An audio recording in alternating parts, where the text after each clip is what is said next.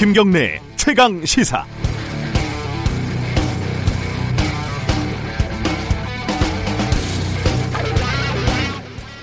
우리 평범한 생활인들 가운데요. 어, 욕망에서 자유로운 사람이 있을까요? 당장 눈앞에 곧 오를 것 같은 확실한 부동산이 있고 조금 무리는 되지만 자금을 조달할 방법이 있다면 마다할 사람이 얼마나 되겠습니까? 김의겸 청와대 대변인의 해명은 그래서 말 그대로 솔직했습니다. 좀 넓은 집에서 살고 싶었고 상가에서 세 받으면서 노후를 보내고 싶다. 청와대 대변인이라고 눈앞에 굴러 들어온 호박 같은 재테크 기회를 놓치고 싶었겠습니까? 하지만 부동산으로 돈 벌 생각하지 마라. 빚내서 부동산 투자할 생각하지 말라는 신호를 지속적으로 보내는 정부에서 그것도 최전선 스피커로 복무하는 공직자가 조금 달라야 했지 않았나 이렇게 생각하는 사람들이 많습니다. 아직까지 투자는 노후는 역시 부동산이구나라는 생각을 온몸으로 증명하는 셈이 됐으니까요. 더구나 김 대변인의 순 재산은 14억 원입니다.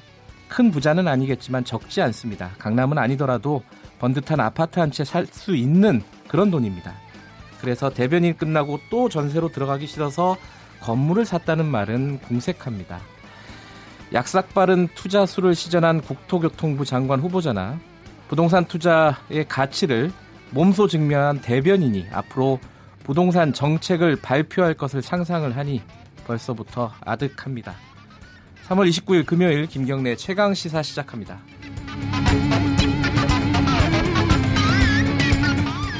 네, 주요 뉴스 브리핑부터 가겠습니다. 고발 뉴스 민동기 기자 나와 있습니다. 안녕하세요. 안녕하십니까. 김학의 사건부터 알아보죠. 김학의 전 법무부 차관이 태국으로 한밤중에 출국을 시도하지 않았습니까? 이때 출국 금지가 되어 있는지를 법무관 두 명이 조회했던 사실이 드러났습니다. 두 법무관은 출입국 외국인 정책본부에서 출국 금지 취소 소송 그리고 국적 난민 관련 소송 등을 담당을 하고 있었는데요. 이 때문에 출입국 시스템에 접속할 권한은 있지만 출국 금지 조회는 해당 업무와 직접 관련이 없습니다. 네. 그래서 법무부가 이들을 상대로 조회한 이유를 집중적으로 조사를 하고 있습니다. 네. 하지만 입을 열지 않고 있다고 하는데요. 사전에 출국 금지 조회가 있었다는 건 김 전 차관이 이미 실토를 한 상황입니다. 어제 중앙일보와 인터뷰를 했는데 미리 출국 금지돼 있는지 확인을 해봤더니 안 돼 있어서 공항에 나갔다 이렇게 얘기를 했는데요. 아, 그래요? 그렇습니다. 법무부는 김 전 차관이나 김 전 차관의 부탁을 받은 누군가를 경유를 해서 음. 출국 금지 조회가 이루어졌을 가능성을 염두에 두고 조사를 벌이고 있습니다. 만약에 내부 조력자 존재가 확인이 되면 검찰이 아니라 독립된 특별검사 임명을 통한 재수사 요구가 나올 가능성도 있습니다. 이게 조력자는 분명히 있는 건데 본인들이 지금 입을 안 열고 있는 거죠. 그렇습니다. 네, 살아있는 송장이라고 그 중앙일보 인터뷰에서 본인을 그렇게 지칭을 했더라고요. 네. 어, 살아있는 송장이 어, 출국 금지도 확인하고 뭐 여러 가지 일을 했군요. 자, 그 검찰이 고민이 많겠어요. 특별수사팀 고, 뭐 구성을 하냐 마냐. 예. 이르면 오늘 김학의 특별수사팀을 구성을 할 것 같은데요. 네. 근데 김 전 차관은 물론이고 곽상도 전 민정수석, 이중희 전 민정비서관 등 이른바 검찰 출신들이 주요 수사 대상입니다. 네. 그래서 이들과 근무 인연 등을 맺지 않았으면서도 수사 의지와 능력을 갖춘 적임자를 찾고 있는데 이게 쉽지가 않다고 합니다. 대검은 그래서 검사장급에게 팀장을 맡겨서 특별수사팀을 구성하는 방안과 함께 통상적인 방식으로 사건을 배당한 뒤에 해당 검찰청 내부에 특별수사팀을 꾸리는 방안을 모두 고려를 하고 있습니다. 네. 그리고 진상조사단이 어제 2013년 3월 김학의 전 차관의 성범죄 사건을 수사를 하다가 한 달 만에 좌천성 인사를 당했던 이세민 전 경무관을 불러서 조사를 했습니다. 네. 이전 경무관은 김학의 동영상의 존재가 알려진 2013년 3월 당시 경찰 내사를 진행했던 핵심 인물이기 때문에 예. 여러 가지 진술을 한 것으로 알려지고 있습니다. 어, 당시 이 수사기획관뿐만 아니라 서울청장, 경찰청장 다 아마 조사를 받을 거예요. 수사가 시작이 되면은. 그렇습니다. 장자연 씨 어, 동료 윤지호 씨가 어, 다른 연예인들 이름을 실명으로 많이 거론을 했습니다. 네. 어제 이제 추가 조사를 위해서 검찰 과거사 진상조사단에 출석을 했는데요. 조사단 출석에 앞서서 윤지호 씨가 배우 이미숙 씨의 실명을 밝히면서 장자연 씨 죽음의 배경에 대해서 증언할 수 있는 연예인이 이미숙 씨를 포함해 6명이 더 있다고 주장을 했습니다. 네. 이들 여성 연예인들에 대한 비공개 조사를 조사단에 촉구한다고도 밝혔는데요.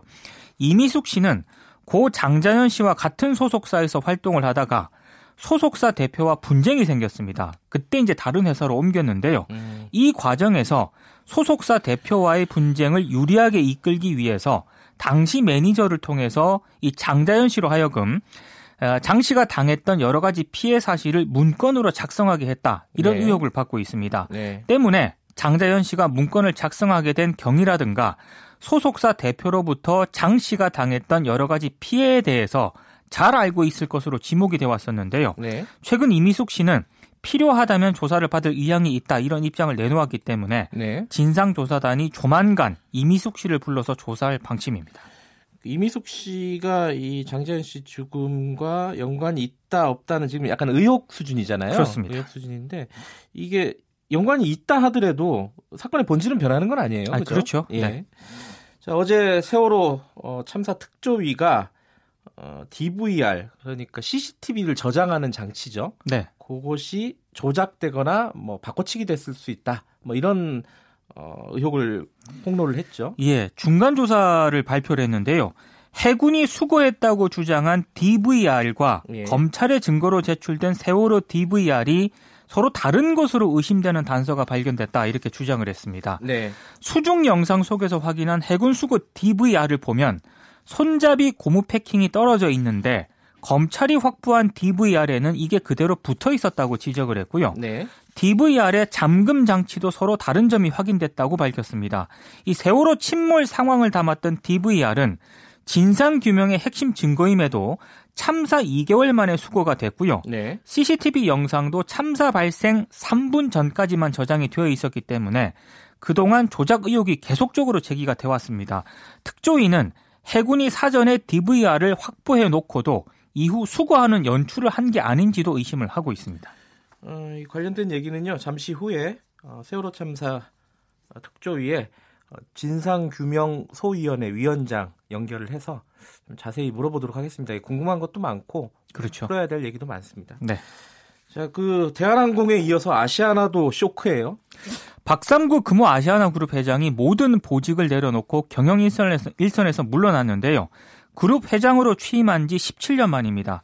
아, 그룹 전체 매출의 약 60%를 아시아나 항공이 차지를 하고 있는데 네. 최근 감사 보고서에서 감사 의견 한정을 받았습니다. 한정이 뭐냐면은 감사인이 기업의 모든 재무 제표를 볼 수 없었다는 그런 뜻인데요. 네. 한정 감사 보고서로 아시아나 이 항공 위기설이 촉발이 됐고요. 네. 이게 그룹 전체 유동성 위기로 번질 가능성이 제기가 되니까 어제 그룹 경영의 모든 직위에서 물러나겠다고 이제 입장을 밝혔는데 네. 일각에서는 순간의 위기를 모면하기 위한 꼼수 퇴진이다 이런 비판도 제기가 되고 있습니다. 아시아나가 위기예요 지금. 대한항공은 사실 그 정도까지는 아닌데 그렇죠. 아시아나는 유동성 위기까지 올 수 있다 이런 얘기고요. 산업은행도 좀 더 내놔라는 거죠 대책을. 그렇습니다. 그렇죠? 자, 제가 오프닝에서도 말씀드렸는데 김의겸 청와대 대변인이 부동산을 투자를 했냐 투기를 했냐 뭐 논란이 큽니다 이거는. 예. 지난해 10억 가량 은행 빚을 내서 재개발 지역인 서울 동작구 흑석동 소재 복합 건물을 25억에 매입한 사실이 드러났는데요. 네. 어, 김 대변인에 따르면 매입 자금 가운데 14억은 교사 출신 아내의 퇴직금과 전세 자금 등 이 기존 보유 재산을 털어서 마련을 했고 네. 나머지는 은행에서 대출을 받거나 친인척에게 빌려서 장만을 했다고 합니다. 그러니까 모든 자금을 털어넣어서 복합 건물 매입에 올인했다는 그런 얘기인데 김 대변인은 이미 집이 있는데 또 사거나 시세 차익을 노리고 대파는 투기에 해당하지 않는다라고 해명을 했지만 해당 건물이 재개발 지역에 있다는 점에서 논란이 되고 있습니다. 네. 특히 복합 건물이 소재한 흑석동 같은 경우는 이른바 파리 부동산 대책 때 투기 과열 지구로 분류된 곳이고요. 그리고 김 대변인이 건물을 매입한 지난해 7월은 정부가 투기와의 전쟁을 벌이던 시점이거든요. 이래서 아하. 더 논란이 제기가 예. 되고 있는데 야 3당은 누가 봐도 투기라면서 비판을 쏟아내고 있습니다. 청와대는 좀 난감하겠어요. 그렇습니다. 앞, 으로 김의겸 대변인 얼굴을 보면은 이게 생각이 날 거 아닙니까? 그렇죠. 그렇죠. 네. 자, 임종원 어, 법원행정처 차장이죠, 전. 이 재판 공판 과정에서 좀 뭐랄까요? 좀, 아니, 좀 전해주세요. 이거 뭐라고 얘기하기가 좀 뭐하네. 그러니까 네. 임종원 전 법원행정처 차장 네 번째 공판이 어제 있었는데요. 네. 한 부장판사 검찰 진술 내용이 공개가 됐거든요. 네. 임 전 차장이 만든 건배사가 KKSS였다고 합니다. 이게 무슨 참 뜻입니까? 까라면 까고 시키면 시키는 대로 하라 이런 뜻이었다고 하는데 예. 2016년 3월 박한철 당시 헌재 소장이 대법원장이 헌재를 이 헌재 헌법재판관을 지명하는 제도에 반감을 표하니까 네. 임전 차장이 해당 부장 판사에게 박 소장을 비판하는 기사 초안을 쓴 뒤에 언론사에 제공하라고 지시를 합니다. 네. 근데 해당 부장 판사가 이걸 못 쓰겠다며 지시를 거부를 하니까 임 전 차장이 재차 지시를 했다고 하는데요. 네. 해당 부장 판사가 당시 법원 행정처가 관료적인 분위기였기 때문에 임 전 차장이 시키는 대로 할 수밖에 없었다면서 이 KKSS 건배사를 예로 들었다고 합니다. 그러니까 사실 이게 법원에서 벌어진 일이라고는 예. 상상조차 하기 어려운 그런 일입니다. 건배사도 어처구니가 없고 기사를 써줬다는 것도 기자로서 생각해보면 참 어이없는 일입니다. 그렇습니다. 오늘 여기까지 듣겠습니다. 한 주 동안 고생하셨습니다. 고맙습니다. 주뉴스 브리핑 고발뉴스 민동기 기자였습니다. KBS 일라디오 김경래의 최강 시사 듣고 계신 시각은 7시 36분입니다.